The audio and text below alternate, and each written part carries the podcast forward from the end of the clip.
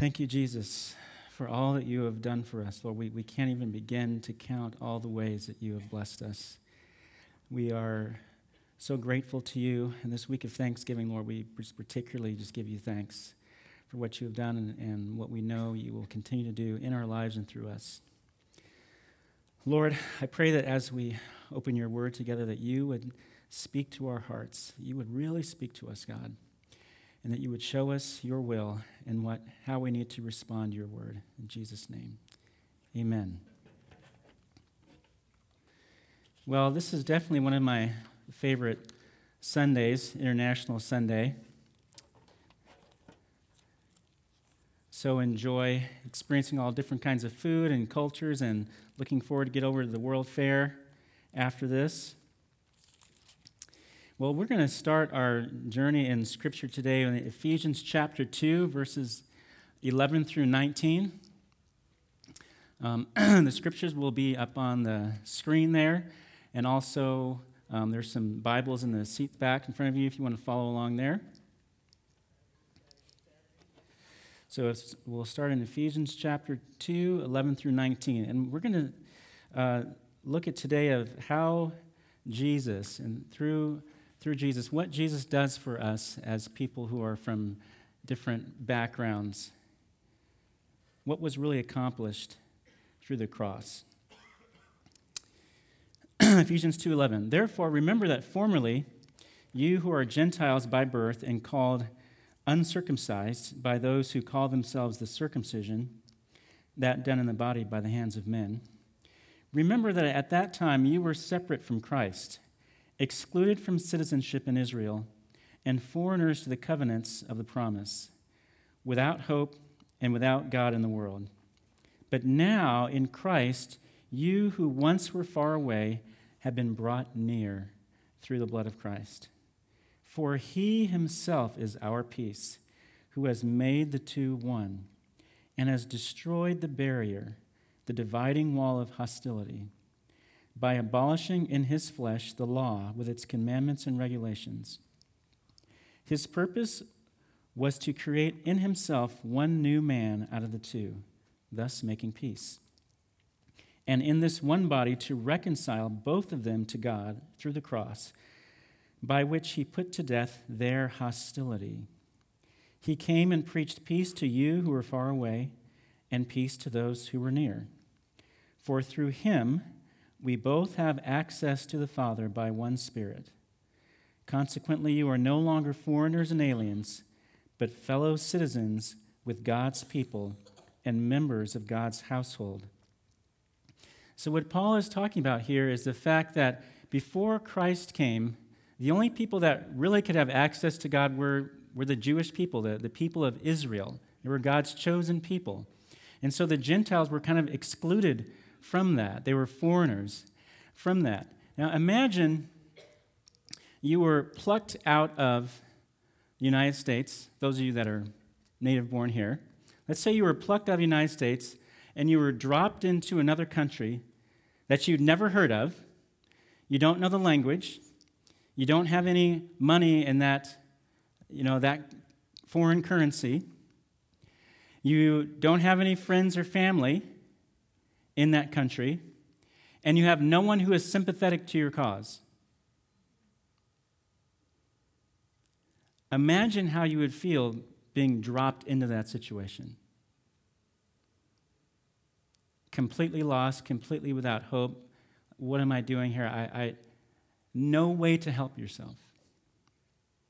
And Paul is saying that is how we were before Christ. It says that we were, we were foreigners, we were aliens, we were, we were far away, we were separate, we were excluded, we were without hope, we were without, we were without God. This is before Christ. But now, through Christ, those of us who are Gentiles, anybody here not a Gentile? Anybody born Jewish? Okay, so that's all of us were excluded. Like Pretty much 100% of us were excluded. But now, through Christ, we are included into the family of God. And now we're not only citizens of of the kingdom of God, but we're also members of the royal household. That's amazing. We're children of the king of this kingdom, with all the rights and the privileges of being a child of the king in this kingdom that will never end. What a change from being excluded and a foreigner without hope, without God, to be like, you can go into the throne room. Amazing. It's an amazing thing that we have in Christ. And, and through the cross of Christ, that barrier between Jew and Gentile was broken. And we have been made one, one together in Christ. But then the question is so, okay, that's between Jew and Gentile, but what about the barriers that exist from one Gentile to another? The barriers that exist among people groups today, Gentile people groups. What does the cross of Christ, what effect does the cross of Christ have in that situation? Let's look at Colossians chapter 3, verses 9 through 11. And Paul is speaking to the believers, the church in Colossae.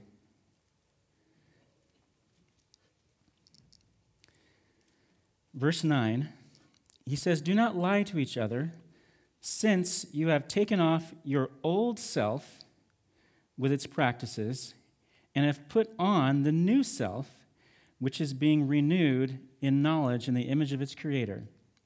Here, in the new self, there is no Greek or Jew, circumcised or uncircumcised, barbarian, Scythian, slave or free, but Christ is all and is in all. So you probably recognize many of those, many of those terms. So we have the Greek and the Jew, the circumcised and the uncircumcised, the slave and the free. All those are opposite pairs, right? Well, there's one, one word you probably haven't heard of, the Scythians. And, and, I mean, I didn't know who Scythians either, so I just Googled it, right? Well, we've probably heard of barbarians. Barbarians we have in our mind of, you know, the uncultured, uncouth, whatever, the rough and tumble folks from wherever, right? Barbarian. We just, even just the name barbarian, like, oh yeah, we have this picture in our mind. Well, the Scythians were like barbarians on steroids. I mean, they were the, they were the barbarians of the barbarians of the barbarians. These, these people were just hated, despised. They were, they were the butt of all the jokes. They were known for being drunkards. They were known for having basically what we would call a pot parties. They're potheads, modern day, what we would call them. When they would go into battle, the first enemy that they would kill they would, they would drink the blood of that first person killed. They would scalp their enemies and they would use the skin as a napkin. They would cut off the, the skull and they would, they would clean the skull and, and use it as a bowl for eating out of. So the, the rulers of the Scythians, when they would die, they'd have a, a, like a funeral for the, the Scythian king or chief or whatever. Well, after a number of days, they would also kill his wife, and if he had any mistresses, they'd, they'd kill the mistresses, they'd kill the slaves, they would kill the horses, because the Scythian king had to have an entourage in the afterlife, right? So he needed his wife and his mistresses and his slaves and his horses. So they would kill them all so that the Scythian ruler could have his entourage in the afterlife. Imagine that kind of society, that kind of people. Okay? The, word, the most barbaric of, of barbarians. But Paul is saying, in Christ, we're one.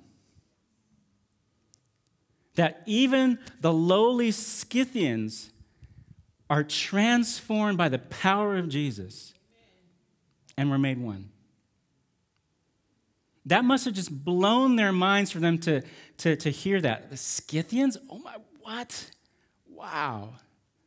That is the power of the blood of Jesus.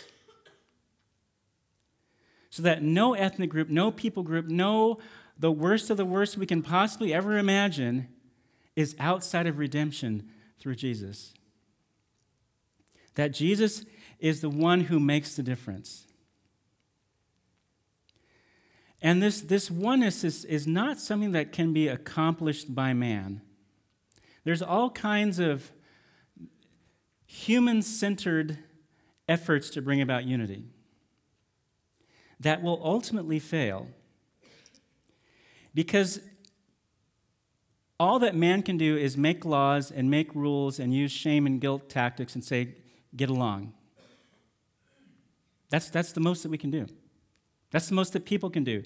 That's the most that nationalism can do. That's the most that political correctness can do. That's the most that the United Nations can do. That's it. But the blood of Jesus can tear down walls inside the human heart that the United Nations peacekeeping forces can't get to. But Jesus is our peace. He is the Prince of Peace. And He is the one who enters into the human hearts and, and tears down those dividing walls, tears down those barriers, and makes us one in Him. And I, I really saw this um, beautifully portrayed. Yesterday, I, I was uh, doing some early Thanksgiving shopping. I was in the supermarket and I, I ran into this woman whose son had married someone um, from a different, uh, different country, different ethnic background, different language, and both are believers, the bride and the groom.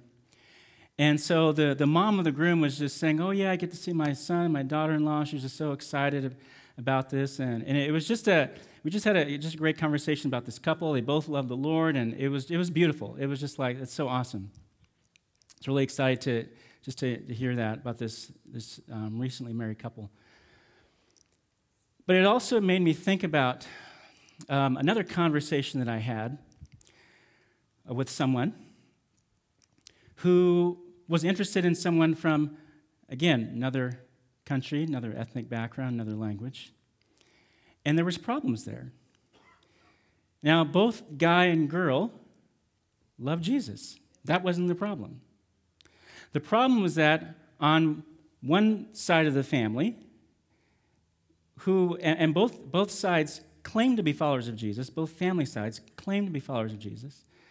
Um, on one side of the family, there was an, they had an issue with the other person because they were from a different culture, language, etc., etc.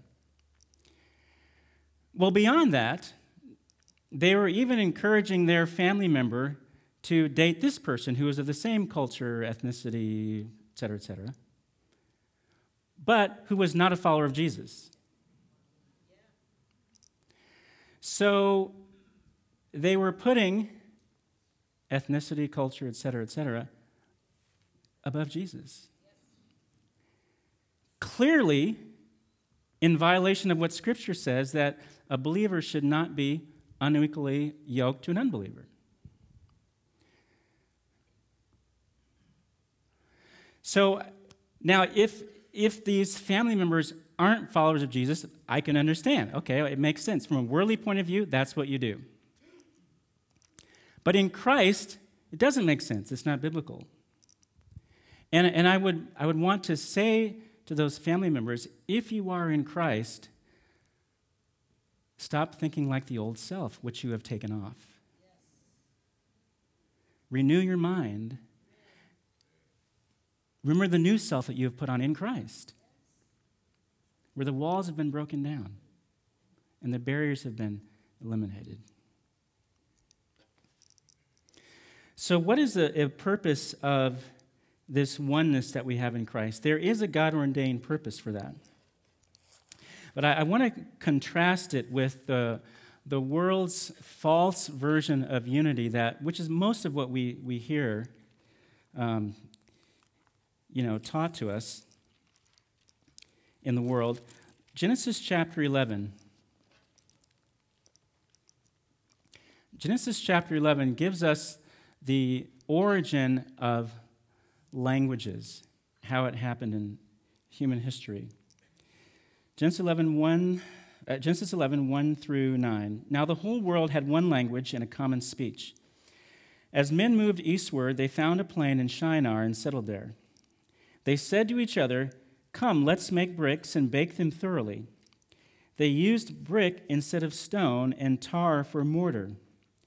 Then they said, Come, let us build ourselves a city with a tower that reaches to the heavens, so that we may make a name for ourselves and not be scattered over the face of the whole earth. But the Lord came down to see the city and the tower that the men were building. The Lord said, If as one people, speaking the same language, they have begun to do this, then nothing they plan to do will be impossible for them. Come, let us go down and confuse their language so they will not understand each other. So the Lord scattered them from there over all the earth, and they stopped building the city. That is why it was called Babel, because there the Lord confused the language of the whole world. From there the Lord scattered them over the face of the whole earth. So here we have early in human history, the people did two things that were wrong. Verse 4 Come, let us build ourselves a city with a tower that reaches to the heavens. And here's the two things so that we may make a name for ourselves, and two, not be scattered over the face of the whole earth. That was the two things that they did wrong. First thing, they were trying to make a name for themselves. Now, if you think about it, here's all of humanity saying, let's make a name for ourselves. Well, if all of humanity is saying this, who's, on the, who's the other that they must be talking about? God. Let's make a name for ourselves. And we're not going to scatter. We're all going to be here. We're going to make a name for ourselves, and we're going to make a tower that goes up to heaven. And they're kind of saying, We're coming after you. And so God said, Oh, no, no, no. This is not going to happen. And so he scattered them. What was, so it's kind of eh, clear about making a name for themselves, but what was the issue of them? Why did God want them to scatter? Here's the issue. What was supposed to have happened when God said to Adam and Eve, Be fruitful and multiply, fill the earth, go everywhere. I made a huge planet, there's lots of room, go everywhere. In the process of going everywhere, language and culture would have developed very naturally. That was the intended purpose. But humanity wanted to say, no, we're not going to do that. We're going to be all the same, and we're going to be opposed to you and make a name for ourselves. And that is what world centered, worldly unity looks like today. It was God's intention for there to be many thousands and thousands of languages. That was God's intention. Just think about it. Will there be sickness in heaven? No. We pray against that now. There's not going to be sickness in heaven, there's not going to be death in heaven. Because some people have said, oh, well, all the languages, well, that's a curse because they were disobedient. Well, if it were, we wouldn't have all these languages in heaven because there's, right? That was God's intention. Just the, but God had to, do, had to force it upon us because we were in rebellion against Him. But still, God will get the glory that He deserves. Worldly unity says, let's all be the same and let's glorify ourselves. But the unity in Christ says, Let's all be different and glorify Jesus. That's the difference. And we can't confuse the two. It may look the same on the outside when the world says, oh, just, you know, let's all, you do you, just follow your heart, da da da, let's all be one. But that's all, that's all the worldly centered kind. It doesn't work. It's in rebellion against God. The kindness from Jesus says, man, you're different, and let's worship God in our different ways. And the church in Antioch was a first picture of that. Let's look at it. Acts chapter, uh, actually, we'll, we'll get to that a little, um, a little later. First, we look at Acts chapter 17.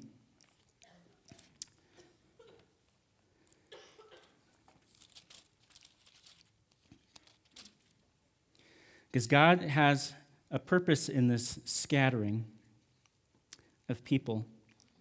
In Acts chapter 17, Paul is talking to a group of, group of people in the city of Athens. And he's explaining to them this whole process of why there's people who live in all the different places of the world.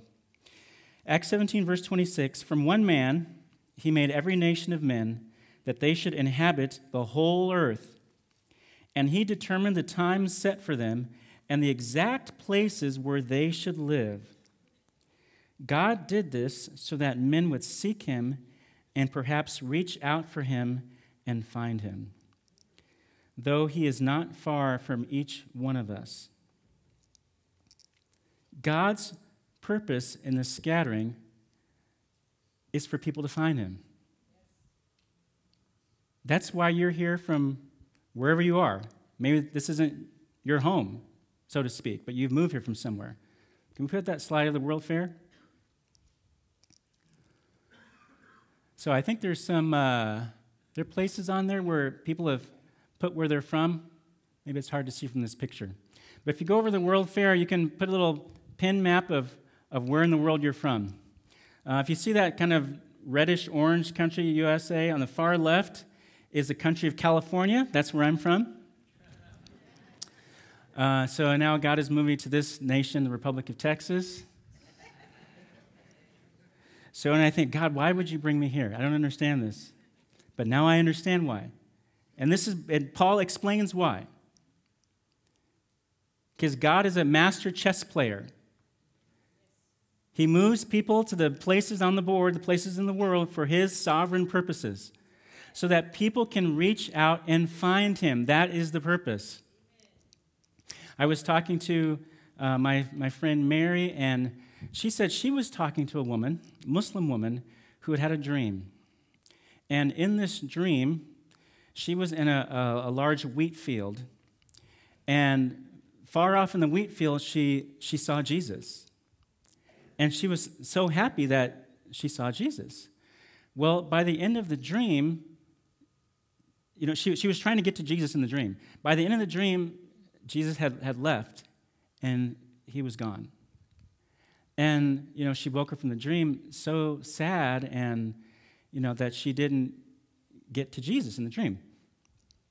So she was telling this to Mary, who's a follower of Jesus. So, why did God put this woman right next to Mary?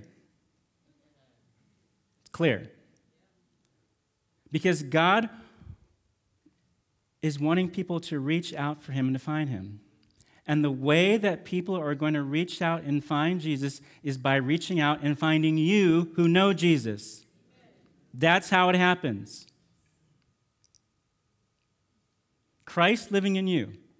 You are an ambassador of Christ. You represent the King of Kings. Isn't that amazing?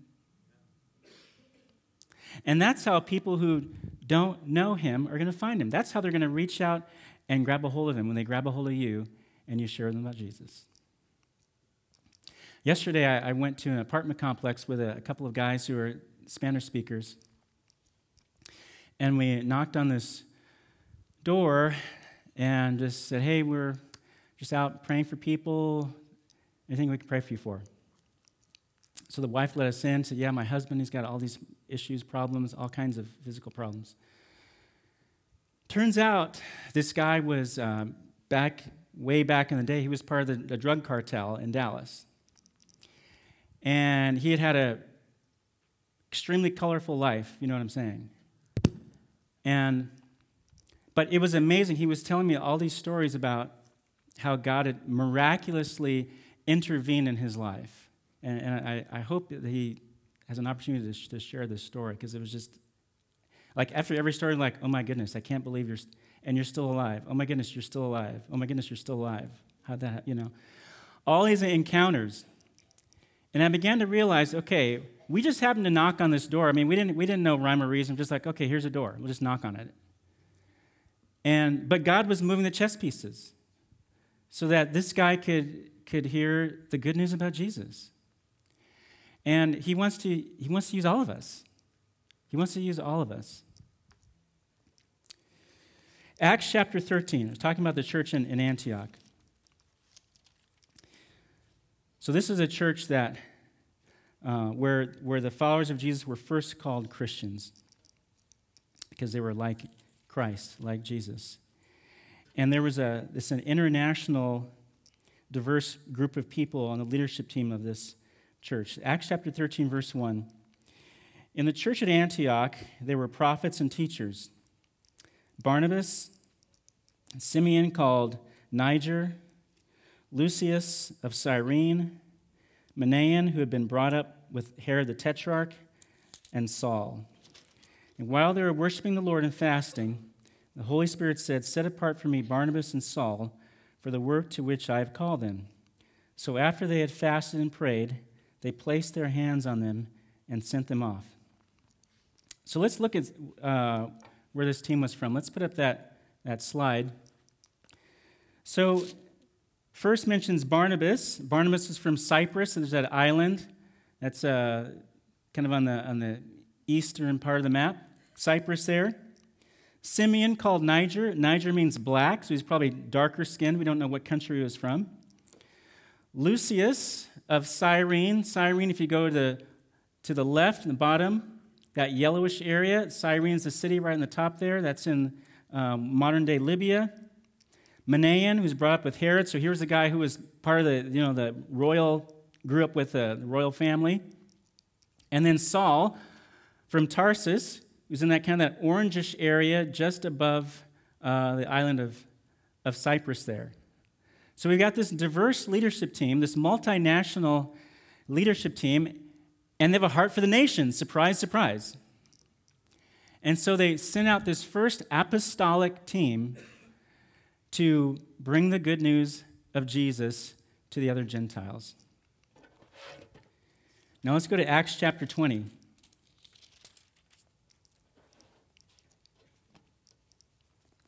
So, this was now in Paul's third apostolic journey, where Paul is going around, he's going to city, sharing the gospel, making disciples, forming churches, raising up leaders, and then moving on to do the same thing. So, verse, uh, sorry, chapter 20, verse 1. When the uproar had ended, Paul sent for the disciples, and after encouraging them, said goodbye and set out for Macedonia. Now it's going to tell who his team members are, his apostolic team. Verse 4 He was accompanied by Sopater, son of Pyrrhus from Berea, Aristarchus and Secundus from Thessalonica, Gaius from Derbe, Timothy also, Timothy was from Lystra, and Tychicus and Trophimus from the province of Asia. So we go back to that map again.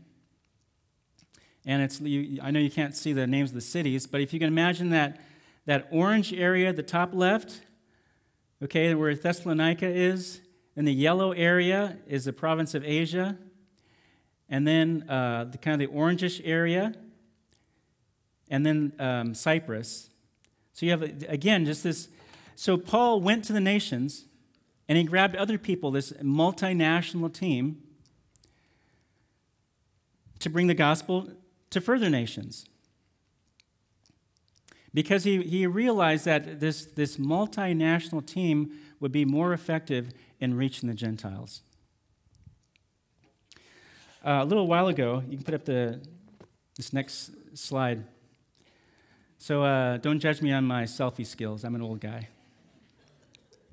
So the four of us went to this apartment complex, and um, we knew that there was a, a, diverse group of people living in this complex. So uh, you see Zane on the far right. He speaks uh, Malaysian and uh, two different Chinese languages. Daniela speaks Spanish. And then Logan and myself, we're really pretty good at English. so um, we thought, okay, we got, got a lot of our bases covered, and you know we should be okay. So um, we were walking this. Zane and I were um, in the walking by one apartment complex, and um, he says, "Oh, Brian, there's a that symbol above that door is a a Chinese symbol of a Chinese ethnic religion. Let, us go knock on that door. Like, okay, awesome. You, you know, take over. So, knocked on the door and um, just started sharing. I think he may have even started sharing in Mandarin, uh, assuming that it was a guy who would speak Mandarin. Well, the guy was Vietnamese. And we're like, oh, we didn't really think about that. Um, so now, normally when that happens, when there's, you know, you, you can't speak the person's language, normally they say, you know, don't speak English and then door slam. But this guy, he must have been intrigued because he pulled out his phone and he said, wait, let, let me call my, let me call my son. We were able to communicate that. Let me call my son. So he calls his son and he puts the phone out like this, you know, in between us. And so like we're like trying to talk into the phone and and then the son is, you know, talking to him. And it, it was kind of awkward and we, it was it was we we're like, oh, this isn't working that well. But the thing that I thought was this guy must have had some spiritual hunger, right? Because if he didn't, he would have just slammed the door. But there was something in him that was hungry to, to know God, even if he may, may not be able to put his finger on it. And I thought, yes, we need Vietnamese disciple makers. Where are you? I'm going to I'm gonna hunt you down after the service. We need Vietnamese disciple makers. We need Spanish speakers. We need Gujarati speakers. We need Hindi speakers. We need Farsi speakers. We need Turkish speakers. We need Mandarin speakers. We need Japanese speakers. Because the glory of God needs to go into all these languages. Because there's, there's ways of praising and glorifying God that, that can't be done in our language. It can only be done in all these languages. And I just have, I, I just have the feeling that when we get to heaven, and we hear all the languages and we hear someone like praising God in another language, we're gonna be like, man, I, I would never have thought of putting it that way, but that's just so amazing. I just can't believe you said that. That is so awesome. And like, oh, whoa, I just, that, that, yes, that it says it perfectly. I couldn't say it in my own language, English, but what you just said is, yes, that's absolutely it. I, th- I think we're going to have those kind of experiences. And that's why we need all of us to be on this, this journey together of reaching the nations. As the worship team comes up, I want to suggest um, three possible responses.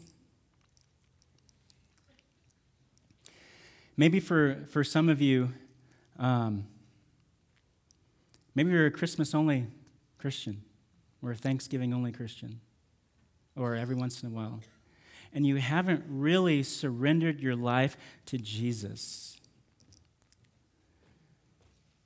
don't let this day go by without doing that. The Bible says to repent, to turn away from your sin, put your faith in Jesus, get baptized as an expression of faith in Jesus, and let's get on this mission together. Maybe there's some of you that are still operating in the old self thinking. You've realized that. That I shouldn't, there shouldn't be barriers between me and, and my brother or sister from a, another people group. And maybe you're thinking, man, that's generations of my family have done that. Allow the power of Jesus to break down the wall in your heart today. And then maybe there's some of you that, whether your language is English or Vietnamese or Spanish or whatever, God is calling you to be that ambassador of Christ. That someone who doesn't know him can reach out and grab a hold of you and say, I, I, I want to know. Tell me. Tell me about him.